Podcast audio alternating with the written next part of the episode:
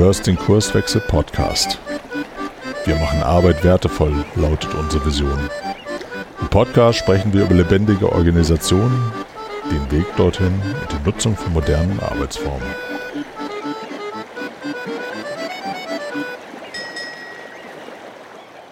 Moin Moin, hier spricht der Frank. Ich bin Kurswechsler und es ist mal wieder Zeit für eine neue Episode in unserem Podcast. Heute bin ich ganz alleine vom Mikro und so beim Grübeln, worüber ich heute mal sprechen möchte, habe ich meinen Titel überlegt und der heißt Der Weg zur Meisterschaft. Ähm, wenn ich mir noch einen Untertitel ausdecken würde, dann könnte da sinngemäß stehen, warum das Lernen und das Üben in einer dynamischen Welt so wichtig ist. Wir stellen ja häufiger mal so im Rahmen von Denkwerkzeugen ähm, verschiedene äh, Themen so gegenüber. Ne? Ihr erinnert euch vielleicht so an das Thema kompliziert versus komplex und was so dahinter steht und wie ich denn mit derartigen Problemen oder Fragestellungen im beruflichen Alltag umgehe. Ähm, bei dieser Gegenüberstellung, der ein oder andere wird das vielleicht von, äh, von euch vor Augen haben, haben wir oft beschrieben, dass komplizierte Problemstellungen im Grunde rein durch Wissen äh, gelöst werden können. Also mein Wissen von gestern reicht für das Lösen von komplizierten Marktsituationen oder Kundenproblemen, weil sich dieses, Pro dieses Problem war schon mal da und ich kann das gut analysieren äh, und wenn ich selber halt irgendwie nicht weiß, dann kann ich einen Spezialisten fragen, der genau dieses Problem schon mal irgendwie vor der Nase hatte und sich damit beschäftigt hat. Das heißt, komplizierte Probleme kann ich mit Wissen lösen. Das geht bei komplexen Problemen nicht oder mit komplexen Anteilen von Problemen nicht so gut, weil dieses Problem ist in der Regel noch nie da gewesen und ich brauche sowas wie Intuition, Kreativität. Äh, ich kann eigentlich nur Dinge ausprobieren und gucken, ob sie denn genau für dieses neue komplexe Problem irgendwie wirksam sind. Und ähm, gegenübergestellt zu dem Wissen bei komplizierten Problemen äh, nennen wir das hier, ich brauche Können. Und Können haben zum Beispiel Talente, Können kann ich durch Üben erlangen. Also wenn ich halt Sachen, die ich mir irgendwie aneignen will, halt einfach ausprobiere, probiere und gucke, ob sie klappen und ich mich so weiterentwickle. Und das ist so der, der Kern, worüber ich heute äh, sprechen möchte. Ähm, diese Unterscheidung zwischen Wissen und Können und wann was ähm, sinnvoll ist. Ähm, wenn ich viele komplizierte Probleme im Alltag habe, ähm, um das nochmal näher zu verdeutlichen, reden wir da wirklich so von wiederkehrenden Abläufen. Ich sage mal ein Beispiel, ähm, die, die Monat, das monatliche Abführen der Umsatzsteuer oder ähnliches. Wenn ich das jeden Monat neu wieder trainieren müsste, ähm, dann würde ich irgendwas falsch machen. Aber ich muss mir dieses Wissen schon irgendwie drauf schaffen. Und irgendwie werden diese Probleme in Zukunft wahrscheinlich weniger werden und auch diese Prozesse werden weniger werden, weil wenn sie denn schon mal da sind und bekannt sind und gut durch Analysen ähm, ja in den Griff zu bekommen sind, dann kann sie perspektivisch halt auch eine Maschine machen. Das kann ich einer Maschine beibringen, derartige Prozesse abzuarbeiten. Ähm, aber trotzdem, wenn ich sozusagen in einer dynamischen Welt lebe, muss ich auch irgendwie anfangen, mich mit neuen Themen einfach zu beschäftigen um natürlich zu lernen. Und äh, ihr kennt den Spruch, irgendwie lebenslanges Lernen ist notwendig in der heutigen Zeit. Ähm, das ist kein Spaß, weil ich glaube ganz fest daran, aufgrund der hohen Komplexität, der hohen Marktdynamik, der, der schnellen, schnellen Veränderungen, der technologischen äh, Neuerungen und so weiter, ähm, sind wir alle herzlich eingeladen, uns eigentlich permanent äh, weiterzuentwickeln. Das ist nicht ganz einfach, weil am liebsten würden wir uns ja, so, das ist so der Trieb der, der Menschen, nur mit Dingen beschäftigen, die wir uns schon kennen. Einige nutzen da den Begriff Komfortzone, ne? da fühlen wir uns wohl. Ähm, das wird in Zukunft, und das ist ja schon spürbar, nicht mehr ausreichend sein. Das heißt, ähm, ich lade euch auch ein, natürlich euch neues Wissen drauf schaffen, sonst würdet ihr zum Beispiel nicht diesen Podcast hören. Ich hoffe mal, ihr wollt auch ein bisschen was lernen äh, dabei. Das heißt, so das Auseinandersetzen mit theoretischen Grundlagen, ähm, das Durchlesen von Büchern zu Themen, die mich interessieren oder wo ich mich weiterentwickeln will, Podcasts hören, YouTube-Videos schauen und und und. Das alles sind natürlich Möglichkeiten, die wir als Kurswechsler natürlich auch nutzen, permanent, äh, um uns weiterzuentwickeln, weil ähm, nichts ist so alt wie mein Wissen von gestern. Ne? Ich muss immer wieder gucken, was gibt's für neue Trends, für neue auch wissenschaftliche Erkenntnisse, ähm, die mich in meinem Job halt auch weiterbringen. Ne? Also wir beschäftigen uns natürlich viel so mit äh, systemtheoretischen äh, Grundlagen, ähm, jeder so in seinem Rhythmus und in, in, seiner Intensität, aber das hilft uns natürlich in der Organisationsentwicklung, ähm, um ja, wirksam zu sein bei unseren Kunden. Wenn es dann darum geht, den nächsten Schritt zu machen, also reines Wissen ähm, halt zu üben, damit ich vielleicht dann Könner werde.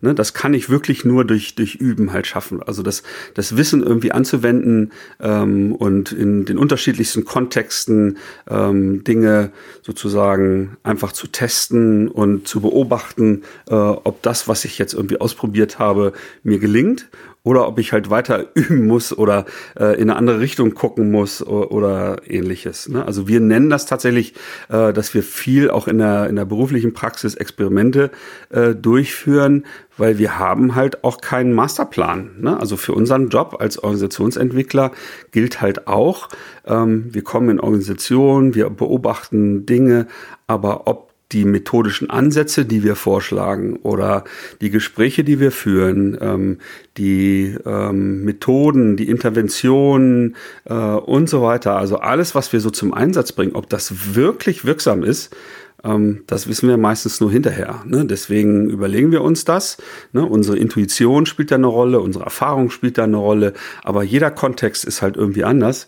Deswegen gilt auch da. Ne? Also intervenieren, also Dinge halt einfach tun, um zu beobachten, ob sie wirksam sind, aber auch vom Nutznießer natürlich Feedback einholen.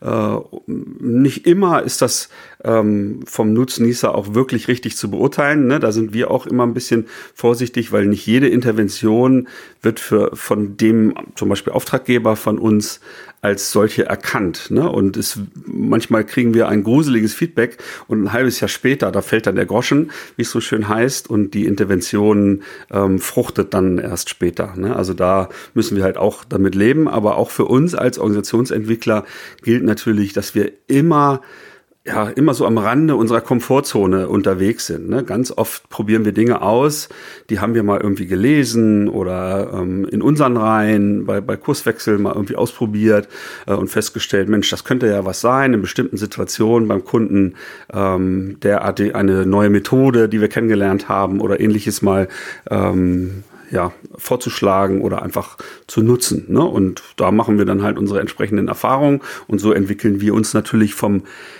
von jemandem, der Wissen hat, zu jemandem, der Können hat. Ne? Somit unsere Talente dann zum Einsatz zu bringen in den verschiedenen Aufgabenstellungen, ähm, die auch wir natürlich irgendwie haben. In den Organisationen, wenn es darum geht, ähm, irgendwie Lernangebote zu schaffen, weil nicht nur für uns Berater und Coaches gilt, dass wir uns halt permanent weiterentwickeln müssen, Organisationen müssen das halt auch, ne? weil die, die Marktsituation mit hoher Dynamik, ähm, die gelten ja für die meisten äh, Unternehmen und, und für fast alle Branchen. Und somit müssen auch die Menschen in den Organisationen halt irgendwie anfangen, wenn das nicht schon gestartet ist, äh, auch permanent irgendwie an sich zu arbeiten. Ne? Und da gibt es ja unzählige Formate, ähm, um Wissen zu teilen, um gemeinsam Dinge auszuprobieren und so. Ich, ich nenne da einfach nur mal so ein paar Beispiele, mit denen wir natürlich positive Erfahrungen gemacht haben. Ne? Also in Organisationen, wo ähm, sehr dezentral gedacht wird, wo sehr ähm, ja, sehr gemischte Teams, was die Kompetenzen angeht, gebildet werden. Da habe ich natürlich eine Situation, dass ich mit, mit meiner Kompetenz oftmals der Einzige oder vielleicht sogar hm, der, der Beste in dem Team bin. Ne? Also wenn ich an ähm, Softwareentwicklungsteams denke, da gibt es dann den einen Java-Entwickler zum Beispiel oder vielleicht noch einen zweiten. Aber wie soll ich denn in so einem Umfeld, wenn die anderen Menschen in meinem Umfeld ähm, ja, einen Testschwerpunkt haben oder Anforderungsmanager sind oder eine Fachexpertise haben oder oder oder, die können mir Java entwickeln nicht beibringen. Ne? Deswegen ähm, empfehlen wir da übergreifende Communities auf den Weg zu bringen. Also es gibt da so ein äh, Schlagwort der Communities of Practice. Ne? Also ich suche mir Gleichgesinnte, um gemeinsam zu lernen, um gemeinsam an Problemstellungen zu tüfteln, Dinge auszuprobieren und uns so gemeinsam ähm, in der Entwicklung zu unterstützen. Das ist so ein Beispiel. Ähm, andere Beispiele, die noch offener sind vom Format, ist sowas wie Working Out Loud. Ähm, das ist so ein Format, ähm, was äh, John Stepper äh, vor etlichen Jahren mal eingeführt hat und was teilweise in Organisationen schon sehr erfolgreich praktiziert wird. Wir haben auch eine Episode, äh, ich glaube so vor ah, circa zwei Jahren äh, mal veröffentlicht zu dem, zu dem Thema. Ähm, aber ich kann auch in sogenannten Working Out Loud Circles privat mir wildfremde Menschen suchen, um halt individuell an einem Entwicklungsziel, was ich mir vorgenommen habe, zu arbeiten. Ne? Und dieser Circle, das sind so vier bis fünf Menschen, die halt dann auch wieder an ihren individuellen Zielen arbeiten, unterstützen mich dabei oder ähm, die, die Gruppe oder der Circle unterstützt sich gegenseitig.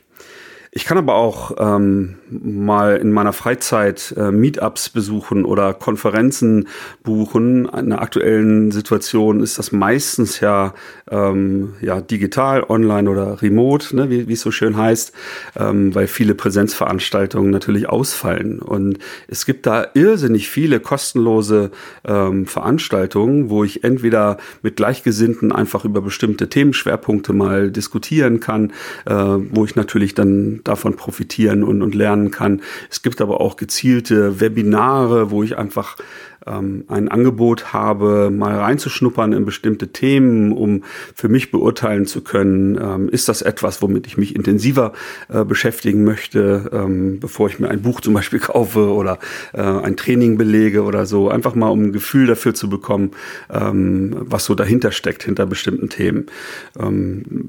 Viele Veranstaltungen haben ein sehr offenes Format, zum Beispiel in Form von Open Space oder Barcamp.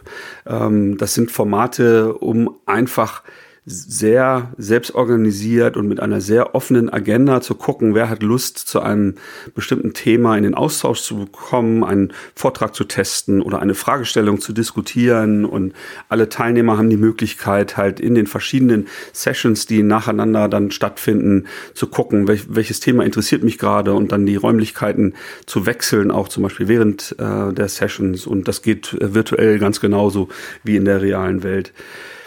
Was darüber hinaus natürlich total wichtig ist, und da ähm, nutzen wir natürlich auch solche Veranstaltungen wie Konferenzen oder Meetups, ist so das eigene Netzwerk zu erweitern, um halt ähm, viele Menschen kennenzulernen, von denen ich vielleicht äh, zu einem späteren Zeitpunkt mal profitieren kann. Ne? Ich lerne Leute kennen äh, und äh, vernetze mich mit denen in den sozialen Medien äh, und kenne dann so ungefähr die, die Schwerpunkte und Themen, mit denen sich die Menschen beschäftigen. Äh, und vielleicht ein Jahr später habe ich dann eine Herausforderung zu einem bestimmten Thema und kann mal überlegen, überlegen, Mensch, wen habe ich denn in meinem eigenen Netzwerk, der sich da intensiv mit beschäftigt hat und kann dann Kontakt aufnehmen und, und fragen, Mensch, äh, erklär mir doch nochmal, äh, was da so deine Erkenntnis, Erkenntnisse waren. Ich brauche da so ein bisschen Anschubhilfe, so, ne, und ähm, was so übergreifend ähm, äh, in, zum Beispiel in unserer Beraterbranche total gut funktioniert, sollte natürlich auch innerhalb von zum Beispiel großen Unternehmen äh, funktionieren, dass ich da auch mein, mein internes Netzwerk permanent erweitere, Menschen kennenlerne, ne, auch nur wenn ich wirklich Verständnis füreinander entwickle, kann ich auch gute Ergebnisse eigentlich für den Kunden erreichen. Ne, so entstehen halt sowohl in den Unternehmen als auch unternehmensübergreifend ganz viele verschiedene Netzwerke, die sich gegenseitig stützen, die sich gegenseitig unterstützen, ähm, was in der heutigen Zeit extrem äh, wichtig ist diese, ähm, diese Kette oder diese, diese Stufigkeit so von, wenn ich äh, im Grunde Informationen irgendwie lerne und daraus dann Wissen entsteht und wenn ich dieses Wissen dann anwende, sprich das zu üben, dann werde ich zum Könner und wenn ich dann also ähm, das so intensiv ähm, verkörpere, ein bestimmtes Thema zum Beispiel, dann kann ich mich da irgendwie Meister nennen oder ähm, ich, ich, ich beherrsche dieses Thema äh, exzellent oder so. Ne? Und das sind so diese, diese Überlegungen, die wir dann immer anstellen, äh, auch nochmal wieder, und da schließt sich jetzt so der Kreis, wenn wir ähm, über diese Unterscheidung äh, von komplizierten und komplexen Fragestellungen nachdenken. Ähm, weil ähm, ist, das ist so eins unserer, unser wichtigstes Denkwerkzeuge eigentlich, um uns die Realität zu erklären, sowohl für uns als auch äh, bei unseren Kunden.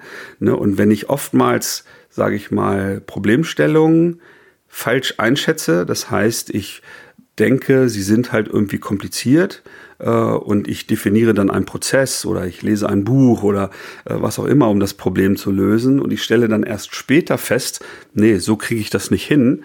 Ähm, das heißt, ich hätte eigentlich Dinge ausprobieren müssen. Das heißt, äh, mein Wissen hat in dem Moment nicht zum gewünschten Ergebnis geführt. Und da wird viel, viel Zeit verschwendet. Wir nennen das dann so liebevoll, äh, weil wir oftmals diese, diese Gegenüberstellung auch mit Farben, das haben wir so aus der Literatur übernommen, also kompliziert ist blau und komplex ist rot, das oftmals dann für rote Probleme, also komplexe Probleme, blaue äh, Methoden angewendet werden. Also äh, Prozesse werden definiert, Regeln werden aufgestellt, Methoden werden angewendet, aber das ist dann oftmals in komplexen Fragestellungen nicht wirksam. Ja, also dieses, dieses Modell, was ich jetzt zuletzt äh, zitiert habe, das ist im Übrigen, dass ihr den Namen mal gehört habt, ich kann das auch in den Shownotes verlinken von Professor Klaus Nord, ähm, der diese, dieses lineare Modell, so manchmal ist, sind die Zusammenhänge nicht so linear, aber es hilft mir zum Beispiel auch beim, beim Nachdenken über bestimmte Problemstellungen. Und in dem Fall, ähm, deswegen hatte ich auch diesen Titel Der Weg zur Meisterschaft äh, gewählt, ähm, kann ich sozusagen über diese Kette mir vorstellen, wie ich diese Exzellenz, also diese, diese Meisterschaft als Könner ähm, erreichen kann. Ja, das soll es für heute mal gewesen sein. Ähm, wenn ihr Feedback habt, dann schreibt mir gerne und unserer, unter unserer Team-E-Mail-Adresse podcast.kurswechsel.jetzt oder nehmt Kontakt zu mir persönlich auf, über Twitter beispielsweise oder über andere soziale Kanäle. Äh, wir freuen uns immer über Feedback oder auch über Themenwünsche. Ähm, in diesem Sinne, bleibt gesund und bis bald. Ciao, ciao.